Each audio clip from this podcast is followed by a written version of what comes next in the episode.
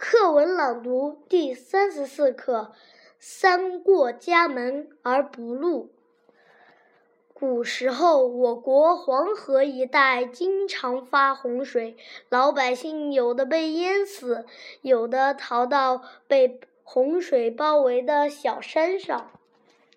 为了制服洪水，禹新婚不久，就领着治水大军。出发了。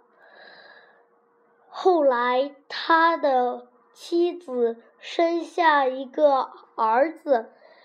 一天，雨路过家门，正巧听到自己的孩子咕咕啼哭的啼哭声。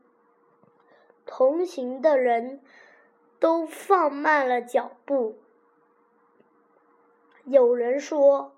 雨，回家住几天吧。雨没有停住脚步，边走边说：“现在灾情严重，治水要紧。”还有人说：“你还没有见过自己的亲生孩子，回家看一眼吧。”雨摇摇头，正。郑重地说：“我可我可不能因家事而误了治水呀！”说完，他就大踏步的向前走去。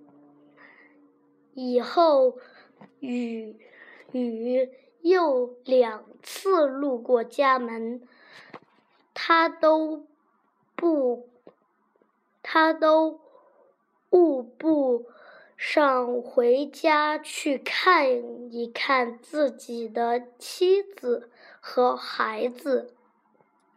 与三过家门而不入的事情传开了，大家治水的劲头。更足了。